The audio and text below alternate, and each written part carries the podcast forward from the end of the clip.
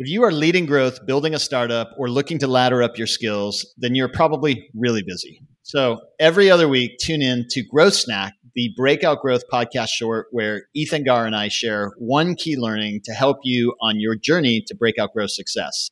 It's food for thought for anyone hungry for growth. All right, Ethan, let's talk about the concept of write the report before you run the experiment. What is it and why is it important? Uh, it's a really simple concept. My hypothesis is that if you're run, leading growth and you want to run better experiments more frequently with more predictable outcomes, then you should work to build a habit around writing the report before you run the experiment. And why is that important? Well, I think we're all driven to run high velocity testing. We want to run more and more tests so we can out, out test our competitors and, and get those learnings. But it's only valuable if it actually produces quality learnings that are going to power that flywheel where you take a learning and you apply it to what you're going to do next. Um, so if you write that report before you run the experiment, I think you're going to improve the odds that you're going to get those actionable insights that are going to matter and help you grow. Right. Okay. So what happens if you don't do this? Yeah, the danger is that instead of your experiments turning guesses into facts, you're going to turn guesses into either more guesses or more unanswered questions. And I actually think it could be really a culture killing mistake if you do that. Um, while we again we're all trying to run these high velocity experiments when your growth meetings turn into these unanswered questions where you're everyone's pointing at each other saying did we learn anything? Do we did, did we get the data? Do, does anyone understand what we learned?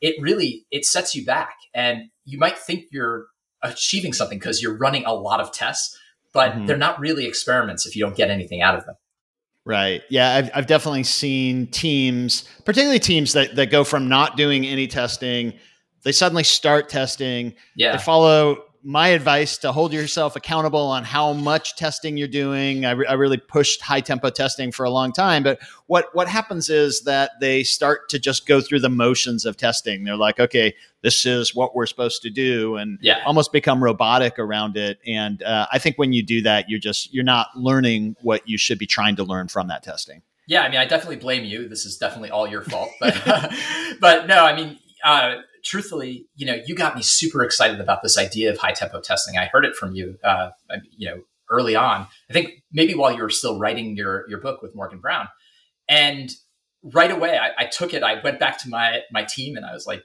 "We're going to do this," and I got everyone excited. But we got ahead of our skis, and I take full credit and blame for it. Um, we uh, we kept making these unforced errors, you know, because we would run what we were calling an experiment, but we didn't have a fleshed out hypothesis, or we didn't have the data, or even if we had the data, we didn't have the skill set to actually understand that data. And it really just, it, it, was, you know, I think we were in danger of really setting ourselves back instead of moving ourselves forward. And I remember I was chatting with our director of engineering at the time, and he was telling me about test driven development, which is this idea. And I honestly, I've stole a lot of this from, from this idea of test driven development, where you write your test case before you write your code. And you do that because it has these forcing functions. It forces you to make sure that you're just writing code that meets the requirements instead of adding stuff on top of it that's irrelevant or writing stuff that's just irrelevant because you got excited about something else. Um, and it also has this neat forcing function of getting teams talking to each other. People, you know, talking, why are we doing this? Why does it matter? And you know, so I, I, just sort of stole that and turned this into this thing, thought on report-driven testing, where you write the exper- the report before you write the experiment. And I've, as I piloted it with teams, I've really seen it make an impact.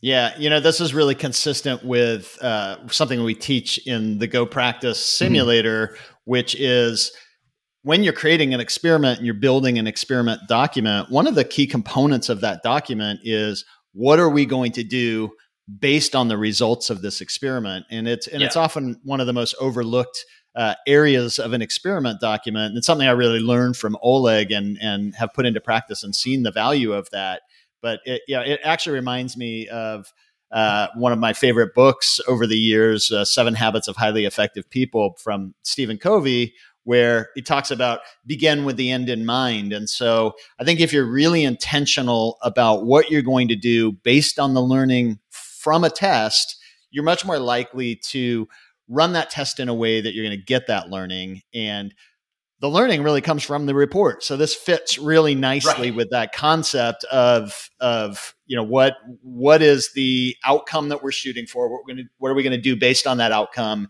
And let's make sure that we know exactly what we're going to use in terms of information to make those decisions.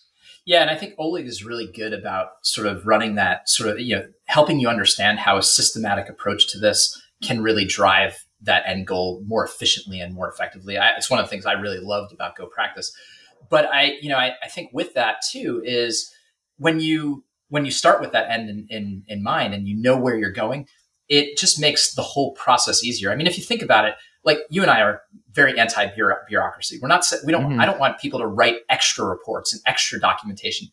You're going to have to do this anyway. But if you move right. this earlier on in the process, it improves the odds that you're going to succeed. And, and look, I think, you know, you pointed out, and I mentioned, you know, early on for me with, uh, when I was leading a growth team, it was really important at the beginning.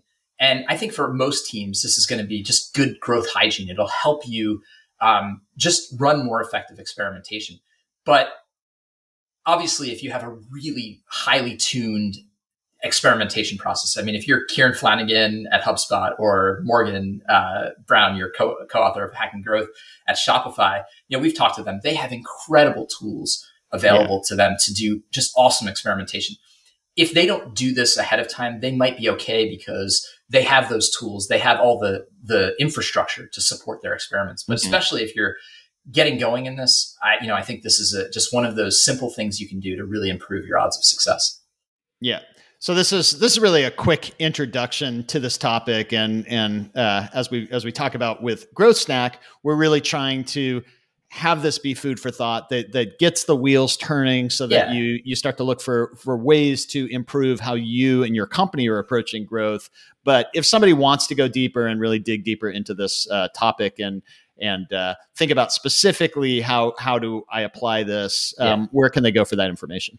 Yeah, I mean, I've put a lot of thought around this, and I actually uh, wrote a short article on our shared website, breakoutgrowth.net, uh, it's called write the write the report before you run the experiment. So easy to find if you go to our blog. Um, but yeah, uh, just in general, I just want to let our audience know that you know we created breakoutgrowth.net for them. It's a place where you and I share any thoughts we have that we think will help teams accelerate their growth trajectories. So um, certainly uh, check it out there. There's a lot more. It's a short article, but there's a lot more depth to this. And if you have any questions, don't hesitate to reach out to me. Absolutely. So that's our first uh, growth snack. Um, this is something that uh, is is something we're hoping to do on a regular basis as part of the Breakout Growth uh, podcast, but just a, a, short version of it. Um, I, I, consider it a, a pilot, so um, we really want people's feedback on that, and uh, if if it's positive that's great. We'll keep doing it. If if you don't find it valuable um, i think that's important as well. Um, so you can reach out to us through twitter or linkedin send us a message or even through the breakoutgrowth.net site. There's a uh, link on there to to contact us. Um, and uh, yeah if, if the feedback's good then we'll we'll start doing this every other week in between our our longer episodes. And uh, and you know even as you as you reach out there might be some specific uh, areas that you'd like us to cover. So so let us yeah. know that in the messages as well. But thank you everybody for tuning in. Yeah all this talk about growth's made me hungry. Let's uh, let's hit it. See ya